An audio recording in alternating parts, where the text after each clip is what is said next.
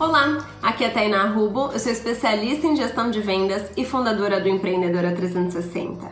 E hoje eu tô aqui para te falar algo sobre as edições limitadas.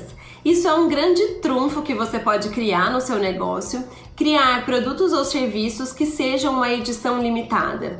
Isso permite que você trabalhe tendências, que você trabalhe itens exclusivos, personalização.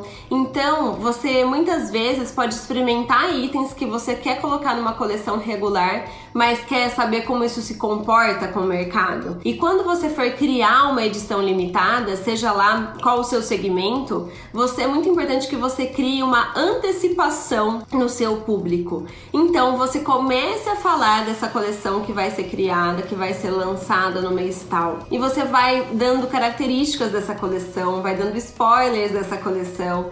E aí, sim, quando você tiver mais próximo, você cria uma lista VIP para receber essa coleção é, em primeira mão, o lançamento dessa coleção em primeira mão. E aí você vai é, medindo a sua demanda. Uma edição limitada, ela é limitada mesmo, ela é feita para acabar. Então é uma coleção onde a pessoa sabe que ela vai comprar, ela vai pagar um pouquinho mais caro, mas ela não vai encontrar 10 itens daquele na mesma cidade, por exemplo. Então, pare e analise como você pode inserir edições limitadas ao longo do ano para aumentar suas vendas. Se você tiver dúvidas, coloca aqui embaixo nos comentários que eu vou ter o maior prazer de te ajudar. Combinado? Um grande beijo e até amanhã. Tchau, tchau!